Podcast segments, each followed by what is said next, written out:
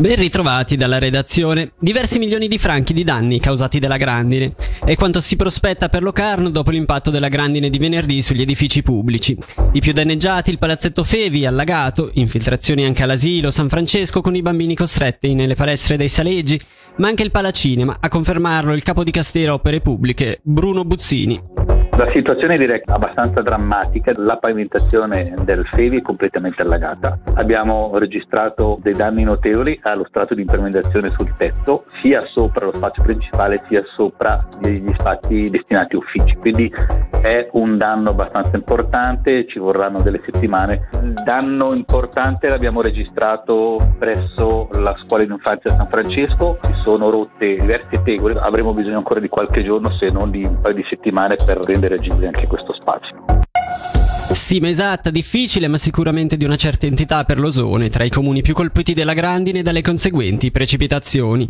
Solo per le scuole si parla di circa 700.000 franchi. La buona notizia è che la situazione è sotto controllo dopo l'attivazione ieri della cellula di crisi, ma dal sindaco Ivan Katarin arriva un monito abbiamo perso, rotto praticamente 113 lucernari, al momento tutti ricoperti e messa la scuola in protezione, quindi acqua nell'edificio scolastico non, non entra più. Poi c'è la frazione di Arcegno che è stata colpita da una grossa frana, non c'è più stato un aumento dei, dei flussi detritici, quindi è tutto sotto controllo. Da comunicare che abbiamo chiuso tutti i sentieri di montagna fino a nuovo avviso la strada dei Polacchi da Golino non si sale, quindi si invita tutta la popolazione a, a seguire queste indicazioni.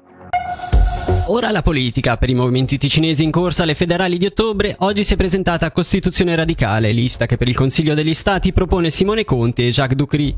Quest'ultimo, noto per essere stato l'anima radicale del Partito Liberale Radicale, appunto, tra il 2003 e il 2011 e poi da indipendente nel Partito Socialista in Gran Consiglio, in Consiglio Comunale a Lugano. Ci ha spiegato dell'assenza della R radicale nel dibattito politico attuale.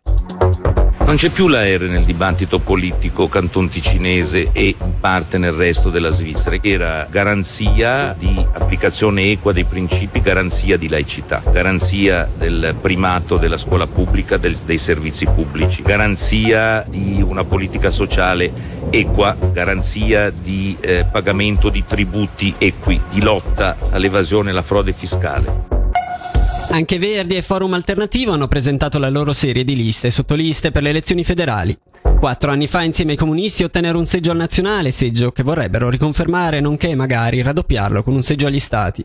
I risultati ottenuti nella scorsa legislatura, vale a dire la legge, sul, la legge sul clima per l'azzeramento delle emissioni entro il 2050, il matrimonio per tutti e la lotta per la parità di genere, saranno le basi per la campagna iniziata oggi. A tal proposito abbiamo sentito Greta Gysin, candidata agli stati e al nazionale queste conquiste che abbiamo fatto vanno consolidate e perché in realtà queste conquiste sono dei primi timidi passi avanti nella giusta direzione, ma occorre fare eh, di più nella lotta alle discriminazioni, nella lotta alla violenza di genere, ma anche per quanto riguarda le materie, eh, l'ambito ambientale, la lotta al cambiamento climatico in primis, quindi eh, persone verdi sono più necessarie che mai. Intanto nel pomeriggio Meteo Svizzera ha comunicato la fine dell'allerta meteo di grado 3 nelle regioni del Basso Moesano, Bellinzonese, Blegno, Leventina e Riviera. Dalla redazione è tutto, vi diamo appuntamento fra meno di un'ora.